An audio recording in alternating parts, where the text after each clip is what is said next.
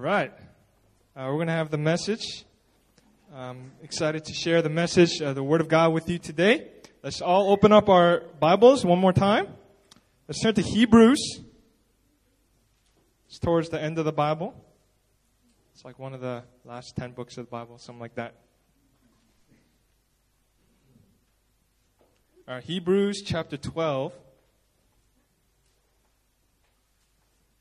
Verse 1 through 13.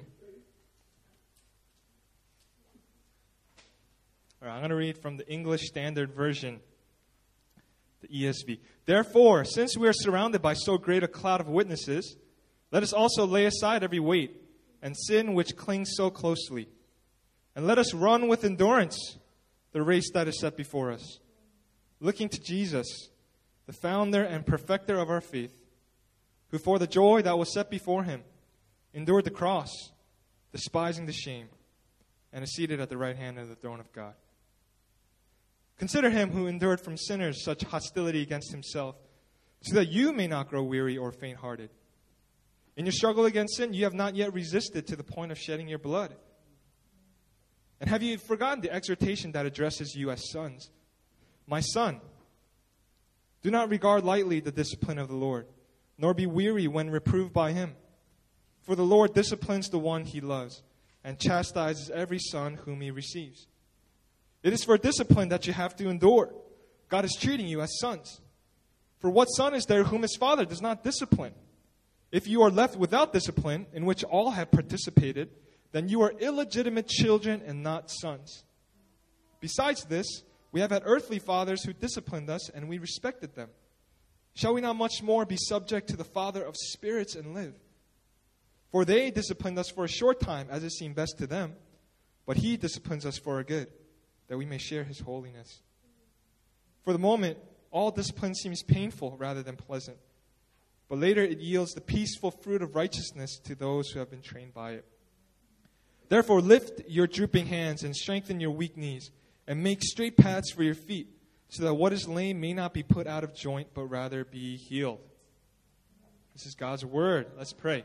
Uh, Father, thank you for your word. And thank you for the privilege to speak to your people. I pray, oh God, that you would, uh, that you would help me now. God, uh, help me to yeah, enlarge my, my, my mind and my thoughts and my, and my heart in every way so as to declare and proclaim and preach your word in all its fullness, with all faithfulness, and in the power of the Holy Spirit.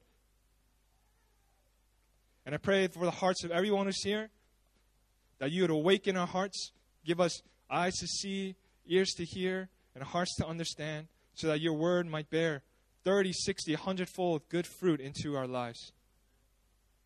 So we pray your blessing on this time. In Jesus' name we pray. Amen.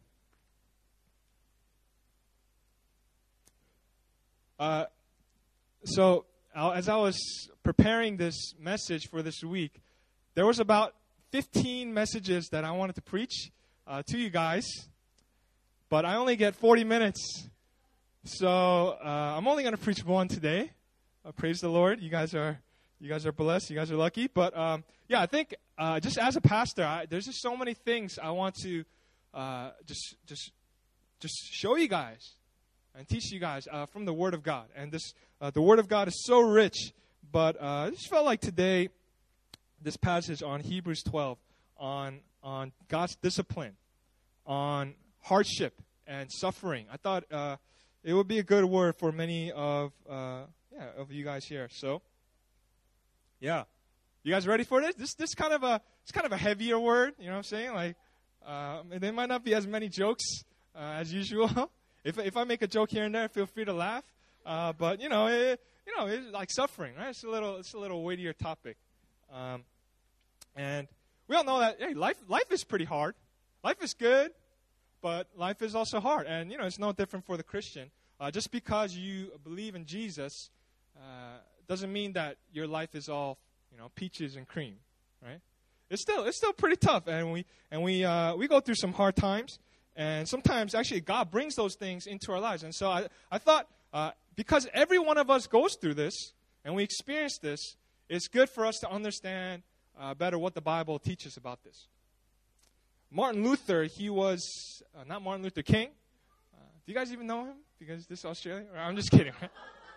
I'm just playing. I'm sorry. I'm sorry. Forgive me. Right? Don't be mad. Okay, but uh, Martin Luther, right? He was a he was a Protestant reformer back in the 1500s, and uh, yeah, he said the three things. There's three things that make a minister: word, prayer, and suffering. And it's kind of like I understand word and prayer, but you know, suffering. Yeah, suffering.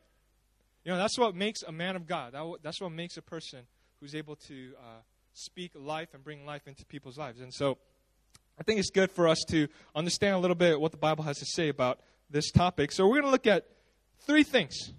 Okay, uh, the meaning in hardship or discipline, God's discipline the fruit of discipline and the model of discipline. All right, so three things the meaning in it, the fruit of it, and the model of it. Okay, so first let's look at the meaning. The meaning in discipline, the meaning in hardship. You know, the Bible is very realistic uh, about the way it portrays life. Right? It's not all clean and tidy. The Bible is actually pretty messy. If you read a lot of the stories in the Bible, there's a lot of like some like messy, crazy stuff that happens if you actually read it. And you know, the Bible's very realistic about life, and it portrays life as one that's in the desert. That's one of the metaphors that the scriptures uses. It's, it's like a desert, right? Imagine a desert. Okay, you know, Australia's got wonderful weather all year round, so uh, we, we don't know, you know, but in the desert, you know, imagine like the heat just just wearing you out. Okay, the the sun just burning on you. It's like if you ever have you ever bake something or cook something in the oven and, and you open that up and you and then just you know that heat just it's like you're baking in that. And you're going through hard times in the desert. And the bible says hey that's one of the metaphors for hardship in life. It's, it's like a desert. Right? And you know a lot of times we feel like man that's that's what life is like. There's pressures and temptations and afflictions coming at us from every direction and you know that's exactly the situation that the Hebrews were in. So Hebrews were the ones that this book was written to. Uh, and you know they were facing some tough situations. A lot of them uh, they had you know become Christians, and ever since they had become Christians, they were facing persecution. Right? Some of them were being thrown in jail. Some of them were getting their homes and uh, belongings, possessions taken away from them. And so they were facing a lot of hardship. And they're just thinking, man, this Christian life is hard. Right? I just want to give up. I just want to throw in the towel. You know, why am I facing all this persecution for being a Christian? Why am I going through all this? And, you know, they were growing weary and losing heart. And that's one of the dangers. That's one of the greatest temptations as a Christian is losing heart. When you face hard times, when you face affliction, when you face hardship, is that you, you lose heart and you just want to give up. And you see, this passage highlights two responses to God's discipline or his hardship. See, in verse, verse 4, right? It says, My son, do not regard lightly or do not despise the discipline of the Lord. So that's one response. You despise God's discipline. And number two, nor be weary when reproved by him. So the second response, you grow weary. Okay, so there's two general uh, uh, responses that, that a person has to when God's, God brings affliction and hardship and discipline into our lives. Number one, you want to despise it. Okay, what does despising mean? Uh, you know, especially if, if you don't believe in God, right? You, you despise suffering, right? Because there's no meaning in suffering you know, we're just we're just random molecules that kind of came together. We evolved, you know, whatever. And you know, so when suffering happens, there's no meaning in it. It's just it's just random. You just go through it. You just you just suck. You know, you just suck it up. You grit your teeth. You get through it. You push through. But that's it. And you know, if you don't believe in God, you know, some some people who, who are not Christians, they think, oh man, if there's a God, and if if God and He's in control of all things, but if He makes me go through this kind of hardship, this kind of suffering, I'm not going to believe in that God. There can't be there can't be a God. And sometimes it's a temptation for even Christians is to despise God's discipline. Say, God, why? Why are you bringing me through this? You know, what's, what's the purpose? What's the meaning in this, God? You know, I've been, I've been obeying you. I've been following you. I've been reading my Bible and praying, and I've been going to church. And God, why are you bringing this into my life? And sometimes there's a temptation to despise God's discipline, to regard it lightly. Right? Maybe, have you guys ever felt like that? You know, I, I, I felt this, man, when uh, I became, I think I became a Christian in college. I'm not sure. Right? Somewhere between the ages of 11 and 20, somewhere between there. But, uh, you know, I, when, I was in, when I was in uni, uh, I really became a fiery, fire Christian. And I, I felt the Lord calling me to full time ministry. So I remember like God called me and I was like, yes, Lord, I'll follow you wherever you call me, no matter what happens. And then I followed and I went into full time ministry. And during my couple first years in full time ministry, it was hard. And I remember just thinking to God, like, God, why are you bringing me through this? Like, I gave up a lucrative career for you, Lord. I'm obeying you. I'm, you know, I gave up all this. Uh, I'm in full time ministry. Why are you bringing me through this, God? Why? And and that's a lot of times that's what we think. We we despise God's discipline. God, I, what did I do, God? Why? Why are you bringing? I don't understand. So that's a temptation.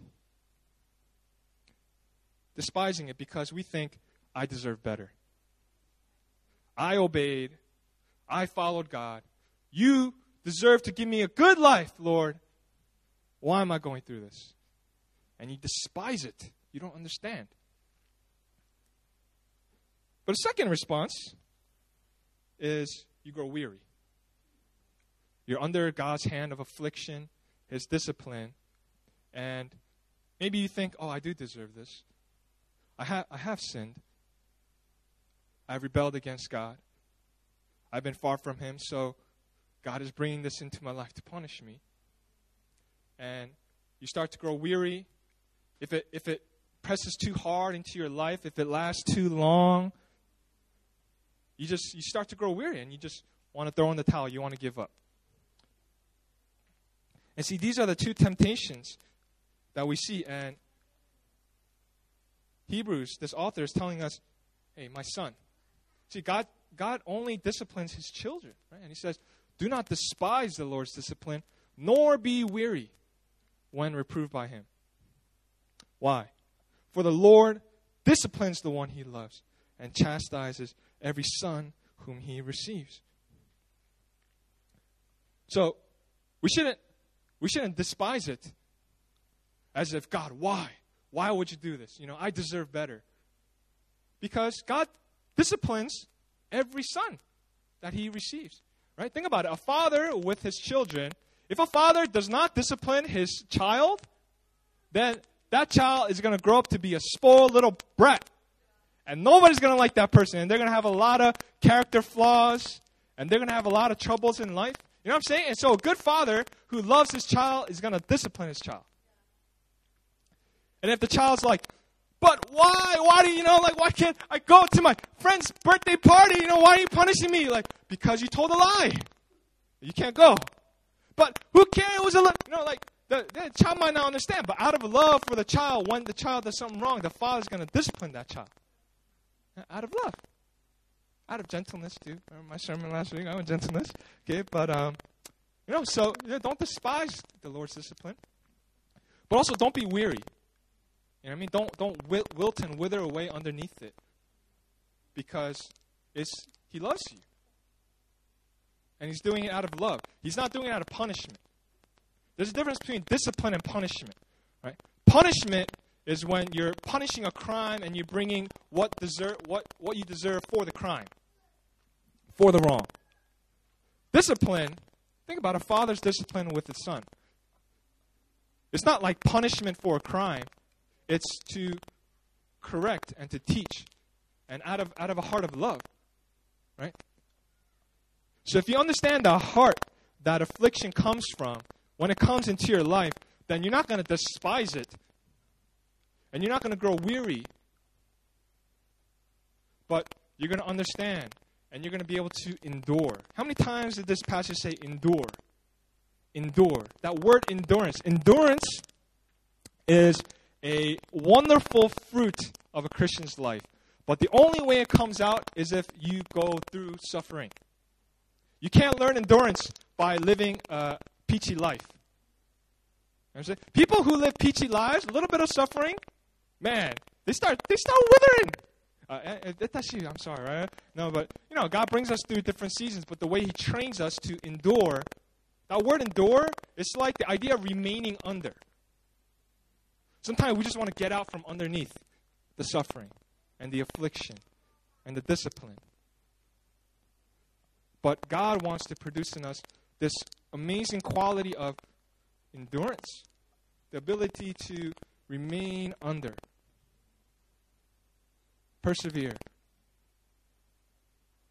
That's, that's an amazing quality. When you, when you meet someone who has that quality because they've remained under the Lord's hand of affliction and they've gone through those seasons, man, there's a depth in their heart and their character and in their wisdom. You can't get that any other way. You see, the meaning in discipline, the meaning in hardship, it's not random. Right? See, what if you're an atheist, then it's random. There's no meaning in there's no meaning in suffering. If you're, you know, some Eastern religions like Buddhism, right? Suffering is an illusion. It's not real. So you just kind of have to, you know, like train your mind and so there's still no meaning in suffering there. But if there's a personal God who loves you and he's your father, and everything that happens in your life is because he brings it into your life, then there's meaning. None of our suffering is meaningless. No matter what it might be, he is the one who's bringing it into your life with a purpose. One of my favorite authors, I quoted him last week, David Powlison. He says, God's voice changes the meaning of every hardship. The sufferer's primal need is to hear God talking and to experience Him purposefully at work. That's what we need. When we're going through suffering, what you need most is to hear God's voice and to experience Him working in your life through that. And that's enough. I remember when I was doing that full time ministry, I felt like I was dying. And I didn't understand why. And a couple years later, God gave me this passage. He gave me this passage. I remember just hearing the Spirit just speak through me, speak to me through the passage. And the Spirit was just saying, My son. And I started to cry, you know? I was like, oh man, God's doing this because I'm his son. It's like, don't, don't grow weary, Paul. Don't despise this. I'm treating you as my son. Remain under. And there's meaning in this. And I was, I was just like tearing and crying. I was by myself, all right, in my car, right? So when I cry, I like to be by myself. Uh, so, you know, I don't really even cry in front of my wife too much, but uh, you know, I was tearing, and just it just changed everything. I didn't know why he brought it in. But I heard his voice. And I experienced him working through it. And I was like, Lord, that's all I need. That's all I need to get through this. Know that you're with me and that you're speaking to me. Changes everything. See, without God's voice, we blindly react. And our troubles obsess us, they distract us, Feels like we're grasping at straws. And all you hear, sorrow and confusion, broadcasting on all the channels. And you feel lost, you feel confused, you feel distressed. When you go through suffering without God, without hearing His voice, that's what it's like. And it's hard. It's hard to feel like you go to God. Maybe, you know, God feels distant. You say your prayers, but it feels like robotic, feels rote. It's hard to feel any force from who God is sometimes.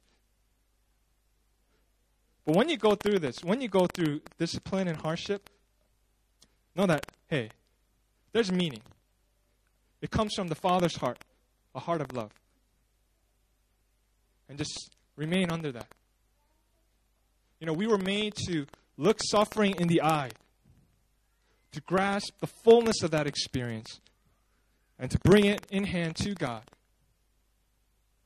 to cry out for refuge, to find comfort from the Lord, and to go through that experience. That's, that's how we were meant to go through discipline, suffering. that's a whole different way of looking at it. See, there's meaning. There's meaning in there's meaning in discipline. There's meaning hard. It's not meaningless. Right? But the second thing we're going to see is the fruit of discipline. Okay, so there's something good that comes out of it. Right? See, you might be asking, you know, if if God is all powerful, if he controls all things, and he's also a loving God, then why on earth would he bring hardship into my life? That's not very loving. God, what? And this is this is a big question. This is a big question. And the reason, you know, God doesn't do it because He's out to get us. God doesn't do it because He wants to punish us, like I said. But He does it out of love. And though we may not understand the full reason why He brings certain things into our lives, and we may not even fully understand until we get to heaven. Now, look at Job. He didn't understand why God brought that all that suffering into his life? Job just had a revelation of God, and that was it. And that's all he needed. But from this passage, what we learn is one of the things we that comes out of discipline is a holy life. Right? Verse 10. They, our earthly fathers, disciplined us for a short time, as it seemed best to them. But he disciplines us for our good, that we may share his holiness. For the moment, all discipline seems painful rather than pleasant, but later it yields the peaceful fruit of righteousness to those who have been trained by it. This is one of the ways that God brings holiness, righteousness, the peaceful fruit of what that looks like. This is the way He brings it into our lives. And there's no other way. That's why Martin Luther said, what makes a minister? The word and prayer and suffering. Praise be to God. You know, as a pastor. Um, and you see, God, you know, there's this idea that floats around that God's love for us is unconditional. Right? God loves us without conditions. But actually, that's not that's not the full truth. See, God loves us just as we are. He receives us just as we are, but He loves us so much that He will not leave us the way we are. He wants to change us, transform us more and more into the image of Christ. And so He wants to make us holy. See, where we're proud, He wants to make us humble. Where we're rough and abrupt, He wants to make us tender and kind. Where we're greedy and tight fisted, He wants to make us generous where we're critical, judgmental. He wants to make us gracious and large hearted. You see, God is our work in our lives. He's remaking us into the image of Jesus, just to be more like Jesus. And you know, you know something? God, you can't just become more like Jesus just by hearing good sermons. I'm sad to say, even my sermons. You can't just become more like Jesus just by praying and meditating on the word. These are good things. You should be doing them, but that's not enough. You also need suffering to become like Christ. Jesus also needed to suffer.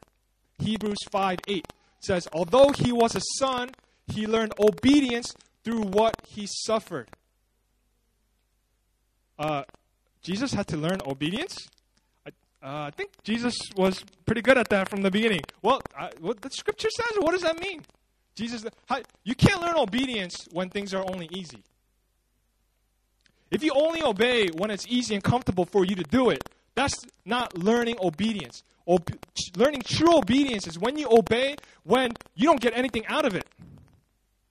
And you only obey just for God. And it's hard to obey, and it hurts, and you still obey because you love God. Just for God. Not because you're getting anything out of it, not because you're benefiting. That's how you learn obedience. If you obey and it, and it benefits you and makes your life better, then that's easy, right? Just like Jesus, who had to learn obedience through what he suffered. In the same way, we have to suffer in order to learn a lot of things in our lives and in order to grow. And so, one of the fruits, it's a beautiful fruit. This peaceful fruit of righteousness, this sharing in God's holiness, becoming more like God and His character. You can't do that. You can't grow in that apart from suffering. See, we don't know all the reasons why God brings hard times into our lives. But you can know at least one thing that He's making you into something else, to a more beautiful version of yourself, more like Christ. Bible talks about how God is like a gardener. And every branch, that's us, who belongs to Him, He, he prunes. He, he cuts off, cuts away the bad parts so that the life can flow to the good parts. Pruning is not pleasant. When God is like cutting away at different areas of your life and you feel like, man, you feel that pain under that knife. But you know, God's primary agenda for our lives is not to give us everything that we want or that we think we need. God wants to make us beautiful and radiant and glorious. And you can't shortcut this process. C.S. Lewis, I love, I love C.S. Lewis. He has this quote. Just read it. Imagine yourself as a living house. God comes in to rebuild that house. At first, perhaps, you can understand what He is doing. He's getting the drains right and stopping the leaks in the roof and so on. You knew that those jobs needed doing, and so you were not surprised. But presently, he starts knocking the house about in a way that hurts abominably and does not seem to make any sense. What on earth is he up to? The explanation is that he is building quite a different house from the one you thought of. Throwing out a new wing here, putting on an extra floor there, running up towers, making courtyards. You thought you were being made into a decent little cottage. But he is building a palace. He intends to come and live in it himself.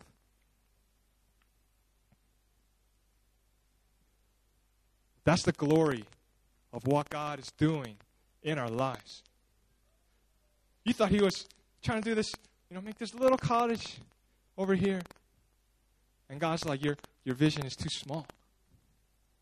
I want to make you beautiful. I want to make you holy, radiant. That's what I'm doing. That's the fruit of hardship, of discipline. So if you know that, you can you can endure. You know, that's that's that's a that's an encouragement to endure, to remain under. You know, it's it's not it's not pleasant to go through it still. But you hear everybody say, right? Like if I had to go through that again, I wouldn't, but I am thankful that I went through that because it's made me who I am. But you know, it's not it's not enough just to know that God is doing something beautiful in us. I mean, that's not, that's not enough. That's not going to get you through every experience, every affliction. See, like I said, we need to hear God's voice. Psalm 119, I think it's verse 92. The psalmist, I love Psalm 119 couple of my life verses out of there, but one uh, verse 92, I believe it says, "I would have perished in my affliction if your word had not been my delight." It's like, ah, Lord, I, I was going to die if your word didn't come to me. If your word had not been my delight. See, we need to hear God's voice. But where do we see and hear God's voice the clearest? See, I want to talk about the model of hardship or discipline. And let's look at verse 1 through 4. Therefore, since we are surrounded by so great a cloud of witnesses, let us also lay aside every weight and sin which clings so closely, and let us run with endurance the race that is set before us. How? Looking to Jesus, the founder and perfecter of our faith, who for the joy that was set before him endured the cross, despising the shame, and is seated at the right hand of the throne of God. Consider him who endured from sinners such hostility against himself, so that you may not grow weary or faint hearted. says, how do you how do you run with endurance? Look to Jesus. Look to Jesus, who himself endured. How? For the joy that was set before him. That's what it says. You see, Jesus, the scripture, Isaiah 53 says, Jesus was a man of sorrows, acquainted with grief. You know what I mean? Like, Jesus was a deep man because he, he, he knew about sorrow. He knew a thing or two about grief. I love how one writer puts it. He says, Jesus experienced the whole range of human experience. From the trivial irritations of family life to the cramping restrictions of hard work and lack of money to the worst pains of horror and humiliation, defeat, despair, and death. And he was homeless. He had no money. He was lonely and misunderstood by everybody. He was abandoned by his closest friends. He was oppressed and convicted without a fair trial, mocked, ridiculed, a victim of injustice. When he was born as an infant, he was a refugee for his life, an outsider in his own hometown, beaten, scourged, crucified in public shame for all to see, and finally, at the end of his life, forsaken by his own father. He was a man of sorrows, acquainted with grief. Do you know sorrow? Do you know grief? Jesus knows. He's well acquainted. Charles Spurgeon, the great preacher, has this quote As sure as God puts his children in the furnace, he is in the furnace with them. Whenever God puts us through that furnace of affliction, He's right there with us. You see, to go through, to be able to go through our hardships and our sufferings and to endure, it's not just enough to know that, oh, God's doing a beautiful work in my life. We also have to know God is right here with me. He's acquainted with grief. He knows, He understands what I'm going through, and He's right here. Even though Nobody else may know the depths of what I'm going through. Jesus knows. He's right here. And He will never leave me or forsake me. You see, only in Christianity do we have a God who suffered. Only in Christianity, no other religion, is there a God who was broken and was weak and was crucified humiliated. He, you think he doesn't identify with us? He became a human. God became a human. The whole range of human experience, he went through it. This is the kind of God he is. Only the Christian God. You see, in the ancient religions, you know, other Western religions like in Babylon and all these, you know, the gods they were strong. They weren't weak. They, they fought each other. You know, some gods were stronger than others, but they were all strong and they were powerful. And that's how the world came about. You know what I mean? Any, any religion you look at, you don't see a God that's, that's hanging on a cross, who's, who's weak. And you know, some, you know, even Muslims say, how can you say that about God? How can Jesus be God? to say that God died on a cross, you know, that's blasphemy. And they don't even believe this. How can you say that about God? But you see, it's because we have a God of weakness that we know that he, He's with us. You know I mean? He's not distant, far off, looking up from heaven. No, He's right here, entered into the full experience of what we're going through. And there's this, you know, this, this guy, Ed, Edmund Shillito, and he wrote this uh, poem or song or something. And he fought in the world wars and just saw a lot of brokenness, a lot of darkness, right? Fighting a world war, it's, it's pretty dark. And as he was reflecting on Christ and who he was, this is what he said The other gods were strong, but thou wast weak. They rode, but thou didst stumble to thy throne. But to our wounds, only God's wounds can speak. And no other God has wounds but thou alone. Every other God was strong, too strong. Only in Jesus do we have a God who suffered, who went through the same things that we are going through. And so we know no matter what God puts us through, He's right there. He understands. And that'll get you through it. If you know God's presence, you hear His voice through your discipline, no matter what Lord brings into your life, no matter how much you are under His hand of affliction,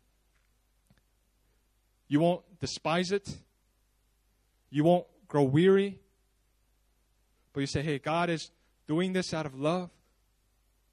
It comes from His heart to make me holy and He's right there every step of the way.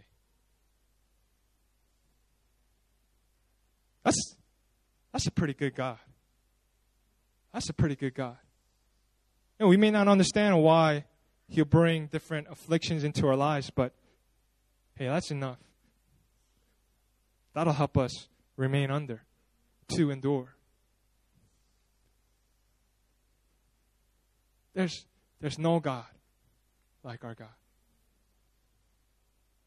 There's no God like our God. So I want to end with this exhortation. This passage ends. Therefore, lift your drooping hands and strengthen your weak knees, so that what is lame may not be put out of joint, but rather be healed. Now that you know this, now that you know God's heart in discipline, in affliction, Strengthen your hands. Don't grow weary. Don't give up. Strengthen your hands. Strengthen your knees. Put what's lame, put it back into joint. Do what needs to be done. Even when you feel like you have no strength, find strength in Christ through the Spirit and press on and keep fighting. Don't give up. Don't despise. God is with you. All right, let's pray.